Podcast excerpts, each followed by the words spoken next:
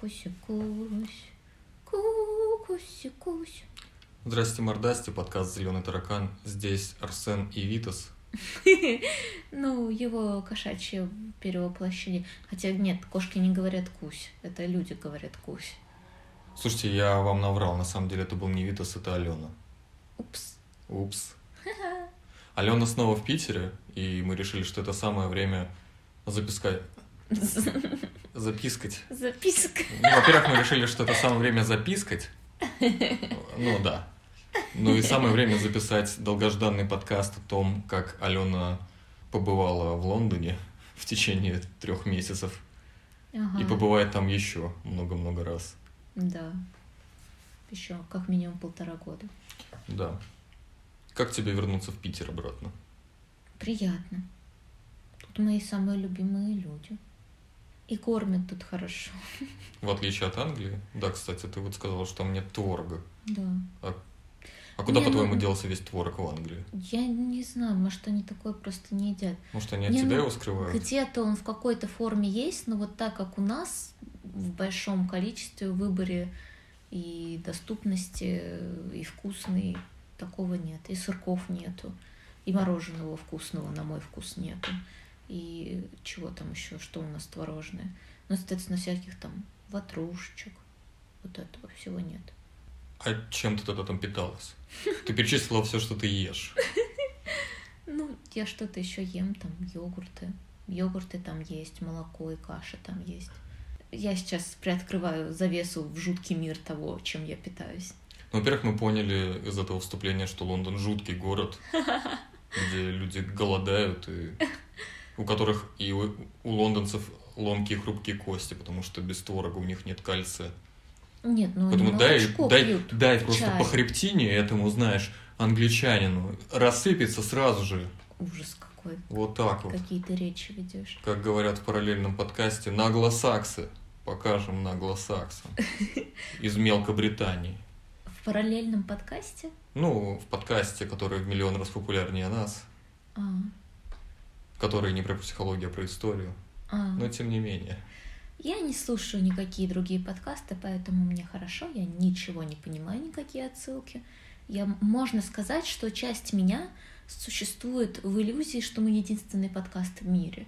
И, ну, это я не серьезно, конечно, я говорю, какая-то часть меня, но это, это- этой части ее все устраивает. То есть одна, одна из твоих субличностей ведет эксклюзивный подкаст, единственный во всей вселенной. Ну, Да, Это интересно. да. Очень нарциссично так это.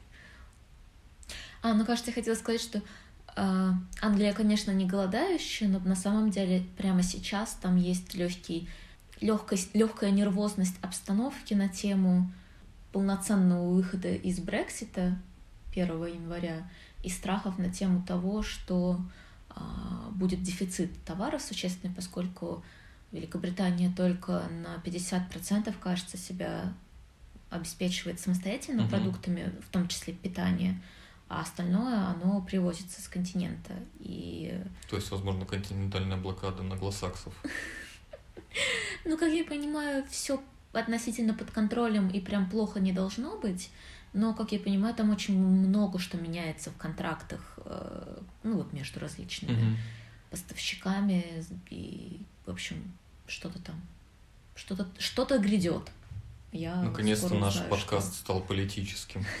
Как я этому рад. Надо еще понимать, что Алена успела бежать из Англии что. Да. ровно в последний момент, перед тем, как ее снова перед Новым годом полностью закрыли, потому что там нашли якобы новый штамм. Почему якобы? Ну, потому что как-то очень странно совпадает вот это полное закрытие с преддверием вот как раз две- ну, новых, новой экономической реальности в связи с Брекситом. Но я не верю в эти теории заговора, но они существуют, тем не менее, что как-то почему-то именно в Англии, которая ну, вот, вот, вот-вот уже заживет в новой реальности, почему-то именно там нашли новый штамм и прям так приняли решение полностью забаррикадироваться. Я, честное слово, не знаю правды, но в целом мне представляется достаточно закономерным, что в Англии могли найти этот вирус, поскольку Англия достаточно активно продолжала авиасообщение со многими странами, И несмотря на карантинные меры, очень, очень большая циркуляция людей Мгм. в Англии. В целом очень много людей в Англии, и люди достаточно усталые от карантинных мер, и, соответственно, не шибко активно их соблюдающие. Все равно активнее, чем в России. Я, я сейчас просто в шоке уже хожу в плане отношения к маскам и дистанции и всему остальному. А, Ну, в смысле, у меня просто такой переход, потому что там все-таки все в масках, Мгм. вне зависимости А от- здесь все еще, даже несмотря на э, бушующую, лютующую эпидемию, ты все равно как идиот выглядишь в маске. Когда ты куда-то заходишь, Да, ты еще как да, будто да. бы хочешь извиниться, что Да, ну, ребят, да, так да. получилось. Да. Вот как-то я от этого, видимо, отвыкла, и сейчас у меня легкий культурный шок. Ну, я думаю, я быстро привыкну. Кстати, о культурном шоке. Вот перейдем к твоему быту в Англии. Ага. Какой главный культурный шок ты испытала там, в Лондоне, от их местной флоры, фауны? Ну, помимо того, что там нет творога и, и вообще какая-то дичь с продуктами, ну вот. Первым моим самым шоком стало, просто сказал флора и фауна, и э, стало обилие ряда животных, которых я привыкла считать дикими, не то что в черте города, а просто на каждом шагу. Это белки. Волки, пумы. Не, все не так плохо. Белки, лисы и кто-то еще. Кого я еще назвала? Кто-то третий был. Я помню, что ты скидывала фотографии местных участков, на, которые, на которых растет пальма. И вот это Да. было типа Лондон, А. Лондон и так фигакс и Лос-Анджелес. Пальмы здесь, да, их много, и не только пальмы. В целом а, я всегда... а, У меня плохо было с географией в том плане, что я не особо ей интересовалась. И поэтому для моего вот такого узколобого восприятия а, мира с точки зрения географии почему-то мне казалось... Ой, ой, ой, это кто это тут такой? Сейчас, я просто Облетел скажу... весь мир Да и- подожди секунду, я скажу, что я думала, и ты поймешь, почему я говорю, я не прибедняюсь, а говорю серьезно. Ладно, так хорошо. вот, я почему-то считала, что Петербург и Лондон это примерно на одной и той же широте. Мгм. А если посмотреть на карту, то это не то, что не на одной широте, а прям конкретно, на одной долготе. а, в общем, Лондон гораздо, и Англия в целом гораздо южнее Ленинградской области, и Лондон э, очень сильно южнее Петербурга. То есть Ага. южане. Там просто гораздо теплее, и там совсем другой климат. Я бы сказал, что они, наверное, западнее. Но они и западнее, и южнее. Так, а у нас еще один топографический кретин нарисовался, потому что то, что я себе представлял сейчас в разговоре как Англия, на самом деле Скандинавия. То, что у меня в голове рисовалось, да, действительно, они, они Ну, реально южнее. Можешь открыть карту и посмотреть. Я открыл, В голове? да. А, как тебе повезло, какая у тебя хорошая карта в голове есть. Вот у меня такой нету. Мне приходится гуглом Ну, она такая, она интерактивна, она перестраивается по мере поступления информации. Скандинавия меняется местами с наглосаксами. Так вот, Да. а, там гораздо теплее, плюс там условно океанский климат, то есть там быстро сменяется погода, там очень много солнца. То есть я вообще не привыкла к тому, чтобы так много солнца было. И да, А там вот это бывают... сейчас для меня культурный шок, потому что когда я говорю, когда ну, разговоры об Англии — это разговоры о примерно такой же погоде, какую я представляю себе в дождливом Петербурге. Опять Вообще же, нет. туманный Альбион. Туманный Альбион — это из избыток прошлого времен, когда в Лондоне было много фабрик, и А, они... Да, э, это просто смог. это был смог, да. А Понятно. теперь фабрики, они столько не вырабатывают всякой грязи. Да, ужас. А, И, соответственно, воздух очистился. Я тумана за три месяца ни разу в Лондоне не видела в принципе. Даже вейперов. Да, кстати. Но это может быть связано с тем, что я мало с людьми контактирую. Ну, и ты сказал, что они все в масках ходят, они Ну. вейпят в маске. Да, наверное. Так вот, дожди там бывают, да, но совершенно не в таком количестве, и они достаточно быстро проходят, и такого, что как у нас вот целый день серость и дождь, это достаточно ре- редко бывает, а чаще, ну, прошел дождик какой-то, но потом сразу солнышко выглянуло, и вообще красота, и все замечательно. Ты что, хочешь сказать, что Англия это какое-то райское место? Нет, я не хочу этого сказать. Это не райское место, но с точки зрения погоды там лучше, чем в Петербурге. Угу. И, возможно, даже лучше, чем в Москве, но не факт. Я все-таки в Москве не так много была. Про флору и фауну ты меня спрашивал. Точно. Минут 25 назад. Да. А, реально есть дикое количество белок, и они живут и вот в парках, которые разбросаны по городу, и надо понимать, что это парки, это, ну, я как-то привыкла, что парк это что-то достаточно большое, Угу. условно заходя в которое ты не видишь сразу его границ, что есть куда-то куда пройти, а там Это парками... тебя Павловск избаловал. Да, я понимаю, что есть балованное, но все равно, ну, что-то более-менее большое парк. Мгм. А там парками считается вот любая лужайка, это уже парк. И вот на всех этих лужайках живут белки. Не только на них, они живут и просто на деревьях, на улице, на участках, и постоянно бегают, что-то едят, и совершенно не напрягаются по поводу людей, которые мимо шастают. Да, они просто преодолевают препятствия через людей. Наверное, в том числе. Ну, это твоя история, когда белка на тебя забралась. А, я не поняла отсылки. Да, а- и один раз на меня забралась белка, и я была дико счастлива по этому поводу. Надо сказать, Слушай, что а я, Мгм. что я осаждала эту белку полчаса перед тем, как она на меня залезла. То есть она что... сдалась просто. Да, да, ну да, ладно. она, она сдалась моему обаянию, харизме. Ну, я именно об этом. Ну, хотя, возможно, Твоим она просто решила... трюком. Да, да, да.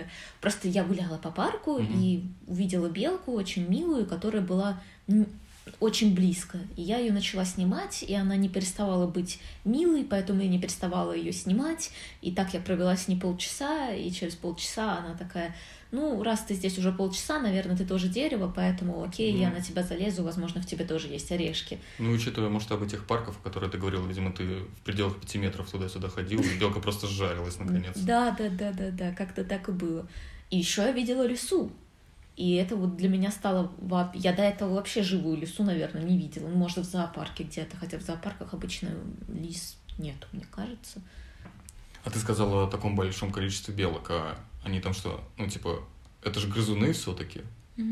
А как они там воспринимаются, раз их так много? Они не воспринимаются как проблема? Не знаю, как разносчики чумы. Видимо, нет, потому что к крысам я видела отношение так себе. Если помнишь, что очень милое объявление, э, совершенно очаровательное, в парке э, рядом с прудиком с уточками висит объявление, что когда кормите уточек, вы кормите, пожалуйста, только, пожалуйста, крошите хлебушек мелко, потому что когда вы кидаете крупные кусочки, уточки не успевают его съесть, а вот крысы с берега доплывают до них быстрее, чем уточки, и едят их. А если кусочки мелкие, то они тогда, ну, либо уточки их съедают, либо они тонут. А если крупные, то вот они остаются на поверхности и становятся приманками для крыс. Ну, а крысы это плохо. Поэтому вот я, я была в восторге от этого объявления, я не- никак не могла разобраться, чего я больше чувствую э, согласие с этим посланием или жалости к крыскам, которые такие смелые, плавают за хлебушком. Разносят болезни. Да. И вот, а им тут такие препятствия вообще Ну, устраивают. достаточно мило про них написали, потому что такое же объявление в России, я думаю, задержало бы совершенно иные интонации. Ну, это мой вольный пересказ. Я не могу сказать, что это было прям такое же э, Ну, оно, оно было нарисовано фломзиками, там даже какие-то, по-моему, рисунки были, так что это вполне Да, себе... там вполне симпатичная крыска Мгм. была нарисована. Вот-вот. А к белкам я такого не встретила. Скорее, скорее я бы сказала, что к ним как, я не знаю, как к воронам у нас отношения. То есть вот голубей у нас еще кто-то недолюбливает, а к воронам же или к воробьям спокойно относятся. И вот так же и к белкам. То есть я бы сказала, что на них просто не обращ... особо не обращают внимания. То есть я первое... Для меня это было удивительно, и я первое время там со своими одногруппниками ходила и все, смотрите, белка, я вчера видела белку, на меня села белка. Они такие, «М, ну да, белка. Это Опять нормально». это русское. Да, да, да, они, наверное, думали, господи. Белок никогда не видели, Да, да, да, да, да. Дикие русские никогда не видели белок. А еще, кстати, там белки не рыжие, а серые. Вот. Так, про белок сказала, про лис сказала. По поводу флоры. э, мы обсудили про то, что там теплее, и есть действительно и как они называются? Пальмы. И пальмы, и всякие условные кактусы, то есть там алоэ растет у некоторых людей. участке. поле. Ну, вот разве что этого я не видела. Березы там растут э, Ну, березы вообще везде растут. Я не понимаю, почему Сергей Безруков уз- узурпировал за Русью А вот звание как- столицы берез, и как будто бы это какой-то э, уникальный, уникальное растение именно для России, матушки. Еще мне очень нравится, какой у них плющ. Все, все поросшее вот плющом. Это такое растение, да, ползучее, с красивыми листочками. Что касается самих англосаксов, Мгм. ты как шпион, который за ними наблюдает, можешь выделить какие-то отличия в менталитете у этой а, народности, которая там проживает? Есть что-то такое, что бросается в глаза? Я бы сказала, главное отличие, что там давно уже не сильно англосаксы, а скорее Наглосаксы. очень большое разнообразие национальностей, культур и вообще каких-то разных людей из разных условно миров, которые находят достаточно эффективный способ су- сосуществования. И вот эта пресловутая толерантность, там она искренняя, то есть она действительно развита. По крайней мере, она вот свежим поколением людей, причем под свежими, я так думаю, что уже даже условно те, кому 30-40, это тоже уже эти люди. Это с детства объясняется в школах, и нету вот какой-то религиозной, расовой, еще какой-то нетерпимости. То есть, например, э, очевидно, что у меня есть акцент, но при этом никто не спрашивает... Манчестерский. Никто не спрашивает меня, откуда я, что я тут забыла, зачем я приехала. Даже не возникает такого вопроса. Меня могут спрашивать какие угодно другие вещи. Вот мне кажется, здесь хороший пример про одну из девочек, с которыми я работаю, как э, вот на своей практике, как арт-терапевт. И она, как свойственно маленьким детям, э, задает мне кучу вопросов, э, и зачастую не ждет на них ответы, просто пребывает в потоке своего сознания. Она спрашивает, сколько мне лет, как я, что я здесь делаю, почему мне нравится арт-терапия, есть ли у меня братья сестры, замужем ли я, какой у меня любимый цвет.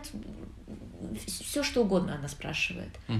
Но она ни разу не спросила э, меня вот опять-таки откуда я, почему у меня акцент и что-то такое. То есть она на каком-то внутреннем уровне, да, для нее нормально, что у меня есть акцент. И до тех пор, пока она понимает, что я говорю, ей нормально. А когда она перестает понимать, что ты говоришь? А, ну, я имею в виду, что, наверное, она меня переспросит, если будет не понимать, но вот так. Поскольку ты сказала по поводу практики, Мгм. как вообще учеба? Как практика конкретно? А, Скажем, даже так. У тебя по-любому были какие-то ожидания, когда ты туда отправлялась. Короче, твои ожидания оправдались. А Насколько близки, близко, насколько близко, насколько близко реально.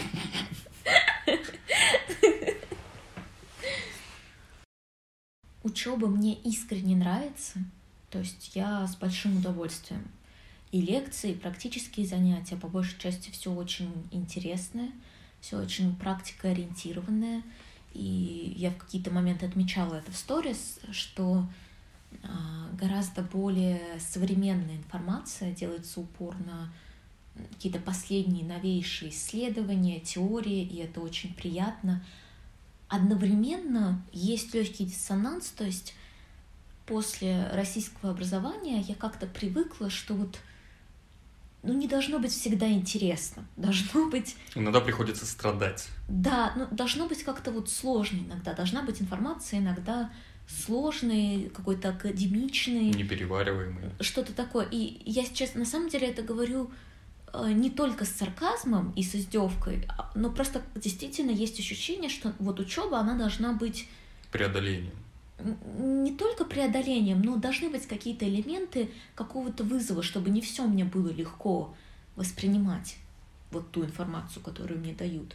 А здесь как будто бы всегда достаточно легко, то есть не было такого, именно на учебе, про практику это отдельно, я потом скажу, но именно на учебе у меня ни разу не было ощущения, что вот мне сложно, что я не понимаю. И здесь есть несколько вариантов э, объяснения этому. Возможен такой самый простой вариант, что просто поскольку у меня есть психологическое образование, я там достаточно редко бывает что-то такое, что я слышу в первый раз. И, возможно, из-за этого мне легче это воспринимать. И это просто... Накладывается на уже имеющийся да, бэкграунд. Да, если бы я пришла, условно, я 18-летняя туда бы пришла, то мне было бы сейчас сложно. Угу. Возможно, дело в том, что я немножко травмирована да, российским подходом к учебе, и на самом деле можно вот так, и это нормально. А может быть, все-таки им не хватает слегка глубины, и, возможно, есть некоторая поверхностность. Потому что иногда у меня есть такое ощущение, что вот дается то, что легко, и не, нет попытки уйти вглубь и попытаться разобраться в чем-то более сложном. Я тут немножко повторяюсь, но, наверное, я передала свою мысль. И пока что мне сложно сделать однозначный вывод, вот почему у меня такое ощущение. Возможно, еще через полгода я смогу понять. Но пока вот такое ощущение. Но одновременно реально интересно, с удовольствием ходишь. Перед началом у меня был легкий страх, что я вот немного уже заучилась и отвыкла от этого, и мне будет не так классно учиться, что я уже скорее мне надо отдавать, а не получать. Но мне искренне нравится. А вот с практикой это, конечно, отдельный вопрос. У меня была куча психологического сопротивления по отношению к практике, потому что, во-первых, а, в этом году у меня практика с детьми, и я с детьми не работала никогда, только тоже на практике в университете, но это были буквально разовые случаи. А, мне казалось, что практика с детьми не для меня, что мне это не интересно, это не мое, и все, отстаньте от меня, и даже не надо меня туда тащить. Но это как раз-таки называется психологическим сопротивлением, а, для которого я в итоге откопала немало причин – и про то, какие опыты у меня были с детьми, когда там я была подростком, взрослым и так далее, и про то, какие у меня опыты были, когда я сама была ребенком, в целом про а, мой, мой, мое отношение со школой как с институтом образовательным. А, все это туда идет в комплект. А, плюс вот это ощущение того, что я уже работающий специалист, а теперь вот мне надо снова идти и бесплатно работать, и еще и там, где я не очень хочу, и мне не очень интересно, и еще и там ездить на другой конец города в пандемию и какие-то такие вещи. И к чему я это все говорю? Да, к тому, что у меня было много сопротивления, и кроме того, конечно же, еще было сопротивление, связанное со страхами, что у меня не получится, что что-то такое будет – но в результате я начала. У меня на самом деле даже были варианты, я могла бы не то чтобы отказаться, но найти способ оттянуть, избежать, что-то такое. Но мне удалось как-то себя договориться с собой в этом вопросе. А почему они именно с детьми заставляют работать? Почему, скажем, нет опции выбрать детей, студентов, подростков? А, предполагается, что лучше начинать с детей – что, во-первых, это естественная, а, условно, естественная эволюция работы, что чисто эволюционно мы сначала дети, потом подростки, потом взрослые. И учиться работать тоже ну, э, логично сначала с детьми, потом с подростками, потом со взрослыми, чтобы лучше понимать а, психологич... процесс психологического развития человека, как вот с точки зрения развития психики условно, mm-hmm. как это все работает. И это действительно очень объективно важно уметь э, хотя бы чисто теоретически работать с детьми, иметь хотя бы небольшой опыт для того, чтобы работать со взрослыми, потому что каждый взрослый когда-то был ребенком. И у нас у всех в нашей психике есть остатки детской психики. И когда нам бывает плохо, мы можем регрессировать в состояние детской психики, мы можем применять наши защитные механизмы из того же времени. И для того, чтобы эффективно со всем этим работать, психологу а, хорошо бы уметь э, понимать, как, как работает психика детей, и тоже уметь с ними работать. Это делает психолога более таким всеобъемлюще э, понимающим, что происходит с человеком. В общем, в результате я сейчас уже начала проходить практику и буду еще более активно проходить ее в следующем году, а, после Нового года. И это, это правда нелегко, а, потому что я привыкла работать со взрослыми, с детьми по-другому. Но и у меня есть какие-то обломы, есть какие-то сложности, но есть и хорошие моменты. И, соответственно, в общем, я набиваю эти шишки, учусь, э, иногда немного страдаю по поводу своего несовершенства, или даже много, но так или иначе я встраиваю этот новый опыт в себя, я думаю, что это сильно пойдет мне на пользу как специалисту. И совершенно не думаю, что я буду потом работать с детьми, потому что все равно со взрослыми мне как-то прикольнее. Но это определенно поможет мне лучше работать со взрослыми. Вот. Вот такая длинная занудная мысль. Ну, вообще в плане практики там планируется работа со взрослыми или уже это? А, в следующем в следующем году уже э, в следующем как бы академическом году, то есть с осени 2021, угу. по идее, прак... но будет новая практика в новом месте. Сейчас я все в одной, э, точнее, я в двух школах, у угу. меня там в сумме 4 клиента, но вот я их взяла, и я их буду вести до лета, до конца этого учебного года. А, и там я напишу работу, обзор э, каждого случая, выводы, там все такое. Потом будет лето, и с нового учебного года, с осени я в другом месте окажусь на практике и, соответственно, возьму новый набор клиентов, которых я снова год буду вести. И там уже чисто теоретически должны быть взрослые. А. Но я точно не знаю. Мне Может быть, эти дети успеют за, за годом повзрослеть и пойдут к тебе уже взрослыми. Точно, точно. А твои одногруппники, они кто? А, это тоже иностранные студенты? У меня достаточно мало иностранных других людей. В основном это англичане, точнее англичанки, но есть несколько людей, тоже приезжих. В основном, в общем, есть пара человек из Америки, девочка из Ирландии, а, пара испанок из э, с Тайваня, наверное, правильнее сказать. Кажется, кто-то из Бельгии, и все. А сколько вообще человек? 30 а, у нас на курсе, на нашем, всего в департаменте, кажется, около 100 человек. Ну, то есть то немного арт-терапевтов? Нет, не, не очень много. А, в основном это люди либо с художественным образованием, либо с социальным образованием, но работающие, например, на похожих специальностях. То есть они, условно, это социальные работники, которые, возможно, используют творчество в своей работе в каких-то вопросах, что-то вот такое. Кто-то работает в хосписе, кто-то помогает людям, пережившим насилие, а кто-то еще что-то вот подобные специальности, очень разных возрастов, совершенно, то есть, я не знаю, от 24 и до 50, мне кажется, у нас разброс. Ничего себе. И никого не смущает возраст, наличие детей, все, как сказать, равноценно участвуют в этом процессе. И Никто детей на учебу не, не приводит, чтобы зачет поскорее получить? Нет, такого нет. Угу. И очень все талантливые, очень необычные, интересные люди. Мне они прямо нравятся. Я бы вот так сказала. А русских в Лондоне ты видела? Нет. Чичваркина, может быть? Нет, я я не то чтобы куда-то особо много ходила, как ты понимаешь, и я не искала целенаправленно русских а сама по себе как-то не встретила. Единственный мой э, encounter с... Э, encounter? Да. I'm sorry, what's that? Э, мне кажется, по-русски тоже так иногда говорят, нет? Ну, как встреча. А. Э, с русскими людьми была в моем сне, когда мне снилось, что э, в соседнюю квартиру въехали русские, и что они хотят отжать у меня диван. Ну, как русские, так сразу что-нибудь отжать. Да.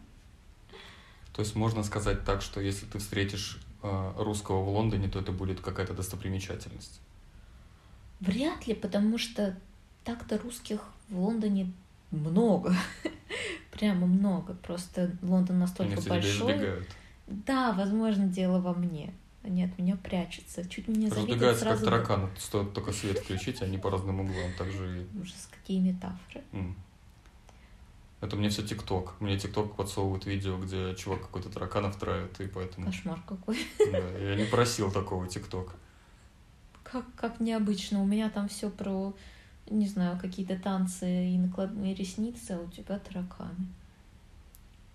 Подкаст на таракан в эфире.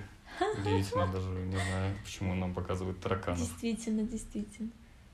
А насчет вообще поступления в Англию? Сложно ли было поступить? Какие там были препятствия, если они вообще были? Или ты просто в лед связалась пару часов, и ты студент? А, точно не в лед. Так, как бы ответить на этот вопрос?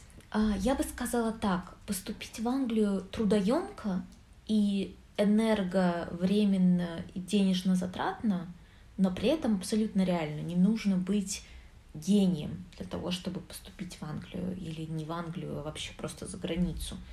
А, Ну и, конечно, я не говорю там о, о- об Оксфорде, Гарварде? да, и всем таком, но в какие-то просто достойные заведения учебные а, достаточно быть а, готовым вкладываться в это занятие и как-то более-менее настойчиво идти по этому пути.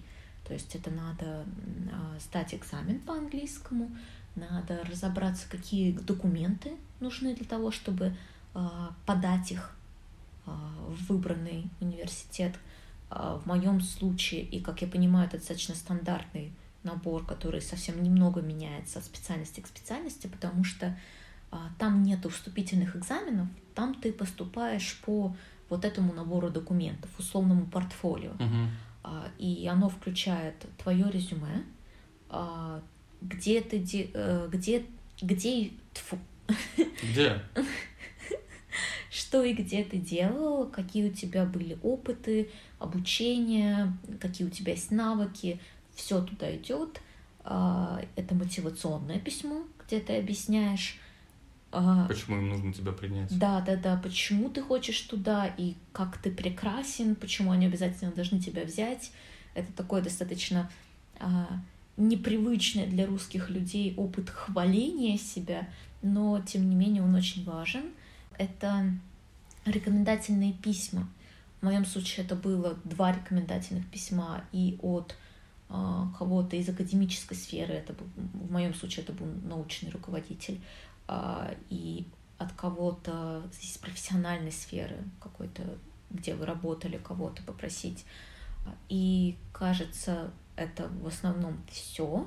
Еще, например, у меня это была справка о несудимости, потому что для людей, в Ан- по крайней мере, по английским законам, если ты хочешь работать с людьми вот как социальный работник Мгм. или как психотерапевт, у тебя не должно быть судимостей, по крайней мере, свежих а, и, по крайней мере, по каким-то конкретным статьям. Поэтому вот еще... Причем у меня русская справка о несудимости, еще британская справка о несудимости отдельно. Перестраховались Да, максимально. несмотря на то, что я в Британии не жила и как-то не располагала возможностью совершить там какие-то Ну, может, мимолетом, пока пролетала, успела кого-нибудь чайником по голове греть.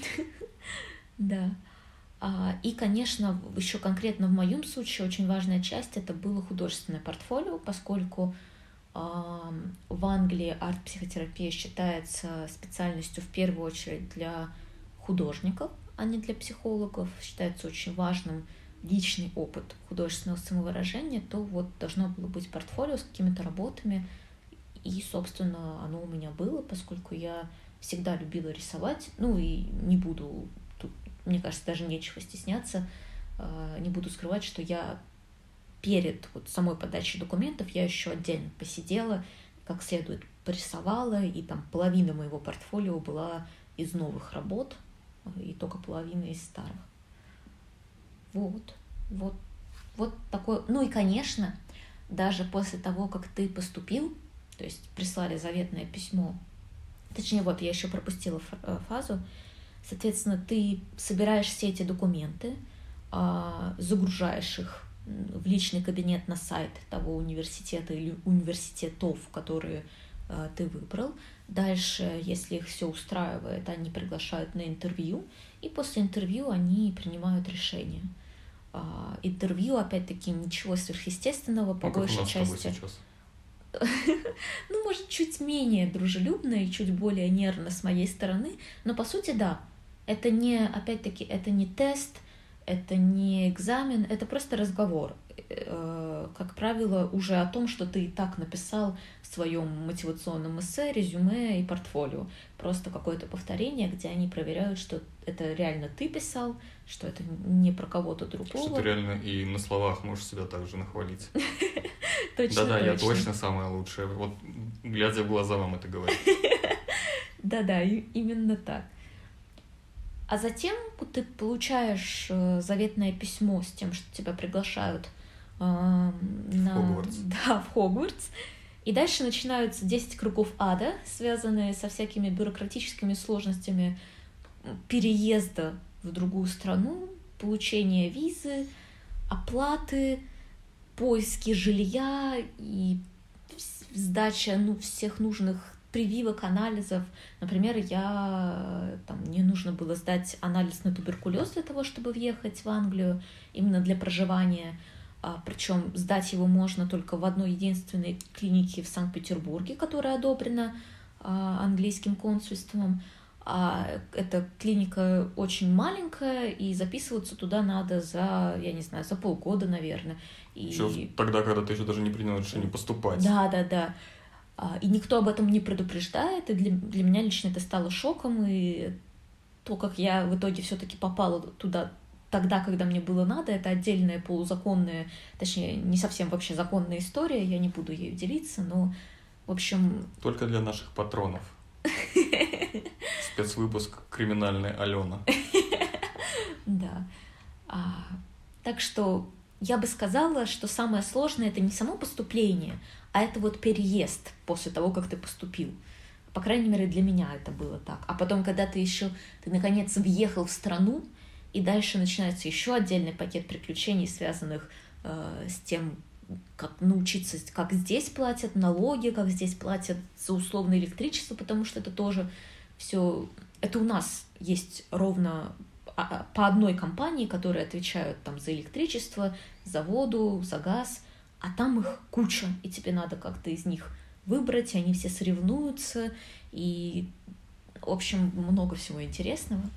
А, И со всем этим надо разобраться. И, соответственно, опять-таки, это все реально.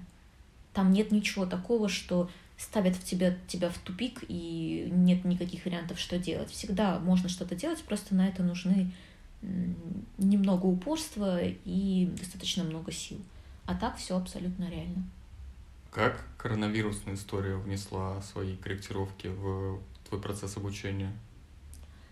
Много как, начиная от того, что позже начался учебный год, на, на месяц как минимум, а, продолжая тем, что я не могла, например, пораньше приехать, продолж... э, потому что вот все эти ограничения, карантины и так далее, а, продолжая тем, что двухнедельный карантин, когда ты приезжаешь, и так, например, я могла бы там куда-то съездить еще в гости к родственникам, которые у меня есть в других странах, а так я там безвылазно оказалась, потому что после каждого выезда карантин Мгм. соответствующий. А, Много чего не работало. Сам универ, он был не полностью очно, лично, а только наполовину. И только один день я ходила туда лично, а остальное время онлайн. Даже та же практика началась позже из-за того, что очень медленно это все раскачивалось. А, Были вот эти периоды локдаунов, когда закрывали все музеи, и я вот не могла никуда попасть. Что еще? И, конечно же, самое главное, наверное, для меня это то, что люди меньше общаются, потому что, понятно, каждый человек несет еще ответственность за своих близких в семье, и он уже становится более избирателен в тех контактах, которые он осуществляет с людьми. И, соответственно, подружиться с кем-то и именно начать проводить время а, вместе было сложнее, потому что есть вот этот страх а, коронавируса. Как тебе онлайн формат обучения? На самом деле я... Ставила ли ты картонку вместо себя, а сама в этот момент спала? У меня был случай, когда я была очень-очень усталая и была не очень интересная лекция, и я сижу, и у меня прям закрываются глаза, и мне кажется, что ну, нас там так много. И нам, кстати, говорят держать включенными камеры, поэтому угу. они у нас включены. А, но мне кажется, что нас так много. Как можно заметить, если я ну вот, вот так вот руку у лица поставлю, как будто бы я лоб чешу, но просто буду очень долго его чесать, и сама прикрою глаза ненадолго в этот момент, mm-hmm. ну совсем на минутку. Но а, и только я начинаю это все радостно делать, и вдруг мне как приходит... уже закончилось. И такой случай у меня был, но конкретно этот а, мне приходит сообщение в WhatsApp от одногруппницы «Алена, ты засыпаешь, просыпайся». И я поняла, что все-таки это было гораздо заметнее, чем я Большой брат испытывала иллюзии, да. А, а один раз у меня было тоже такое, что ну, там это уже было не занятие, это было такое групповые дебаты, в которых тоже надо участвовать. И я их смотрю, смотрю, а потом чувствую, что э, а, все, не могу. Вырубает со страшной силой. И я опять-таки как-то так села, чтобы моей головы не было видно э, в камере, и просто отрубилась насмерть. И я проснулась только через, пос через полчаса после окончания. И я одна сижу в этой конференции, все уже вышли. Нормально. Очень интересная лекция просто была. Очень интересный дебат.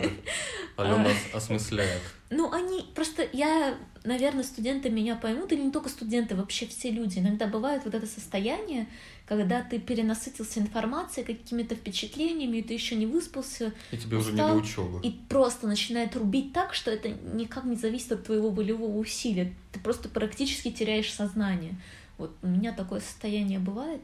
Ну, У меня еще... так каждая лекция по философии в универе была, когда я такой, мне очень интересно, что говорит мужчина, но я, но я посплю. У меня парадоксально так в театре периодически э, раньше бывало, что может быть очень хороший спектакль, который мне искренне нравится. Я не считаю его скучным, но из-за того, что выключили свет, я как попугай, которому повесили шторку, да, я все, у меня меня начинает отключать. А почему что... с тобой в кино так не работает? Там тоже свет включают. А там очень шумно и воздействует, мне кажется, из-за этого. А в театре все-таки там иногда не иногда, а зачастую более спокойное что-то происходит, и оно не, не захватывает мое внимание настолько, что прям... Если это, конечно, не иммерсивный театр. К более, наконец-то, интересным вопросом перейдем. За какой футбольный клуб теперь топишь в Лондоне? Их там, знаешь, вот столько. Я ничего, кроме как посмеяться в ответ на этот вопрос не могу. Я вообще понятия не имею, какие футбольные клубы бывают. О чем ты из достопримечательностей расскажешь? Что ты успела посмотреть, если вообще смогла? Потому что, ну, новая реальность такова, что все опечатано и отгоняют палками. Я три раза не попала в музей естествознания, в который я очень хотела попасть. А, каждый раз, когда я покупала туда, ну, точнее, я не покупала билеты, а просто брала их, потому что там большинство музеев бесплатные билеты. И поскольку сейчас вот из-за коронавируса а, надо их заранее бронировать, но они бесплатные. И, соответственно, я три раза бронировала и три раза не попадала из-за того, что начинался какой-то локдаун или что-то отми... от, вот в таком духе отменялось. И я, в общем, даже не знаю, попаду я теперь или нет. Но я была в знаменитом британском музее, который считается такой сокровищницей различных артефактов со всего мира, мумий. Какой тебе наибольший артефакт запомнился? Даже не знаю. Если честно, так сложилось, что я кое-где бывала в своей жизни, и большую часть из того, что там есть, я видела в странах происхождения этих каких-то артефактов, да, и, и, соответственно, я видела их в большем количестве и большем разнообразии, поэтому не могу сказать, что я была прямо как-то поражена. Наверное, больше всего мне понравился африканский отдел, потому что я как раз-таки не была нигде э, в Африке, и вот там всякие маски, скульптуры, шапочки разнообразные. А я всего этого никогда не видела, и это было чем-то новым. Но еще там есть вот этот скандальный Муай. Муай — это э, фигура, вот этот знаменитый истукан, а, которые стоят на острове Пасхи. Остров Пасхи. Да, да. Да. А Я просто думаю, в связи с чем он скандальный. Или он А там стоит и скандалит, А не ска- пускает кого-то проверять билеты. Скандальный он тем, что мо- муайцы, жители острова Пасхи, они считают, что он был обманом вывезен с их острова, и, в общем-то, они имеют основания для таких утверждений. Потому что так и было. А, Ну, формально, с точки зрения англичан, это была сделка. С точки зрения майцев, они были в очень тяжелом состоянии в тот момент, и этого, вот эту их фигуру, очень важную для них, этого истукана, обменяли там за бесценок, за какие-то а, очень а, несоответствующие его ценности предметы. Как неожиданно для англосаксов. А, да, и, соответственно, они требуют его вернуть. И, в общем-то, очень многие э, страны требуют много чего вернуть из Британского музея, но Британский музей держит оборону и Янтарная всех посылает. Нет. А Острых козырьков ты в Лондоне видела? А, К сожалению, нет. Ну да, они вроде как в Бирмингеме тусовались. Да. Ну, понятно. То есть обворожительного Томаса Шелби ты не повстречала. Ой, как-то не сложилось. А Бориса Джонсона видела? Нет, тоже нет. Но я не очень много в центре тусовалась. Как вы понимаете, вопросы закончились. Я думаю, что время от времени мы будем проводить подобного рода беседы. Отчеты. Да, беседы. Очень официально звучит беседы. Мгм. Ну, отчеты еще официально. О том, как а, Алена живет в Лондоне.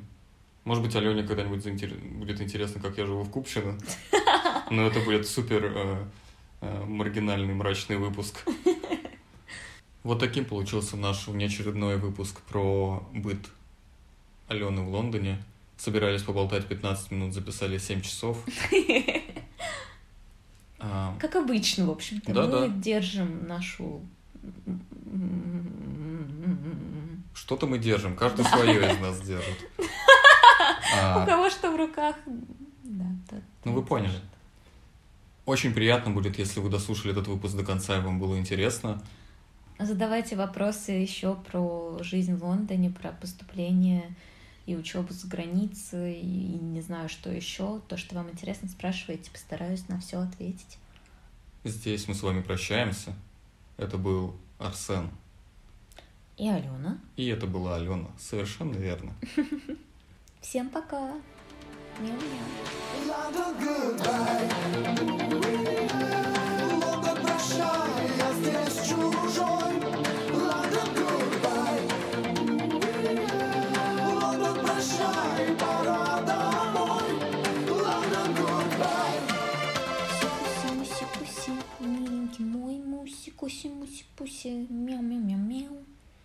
Мяу-мяу-мяу-мяу-мяу-мяу-мяу.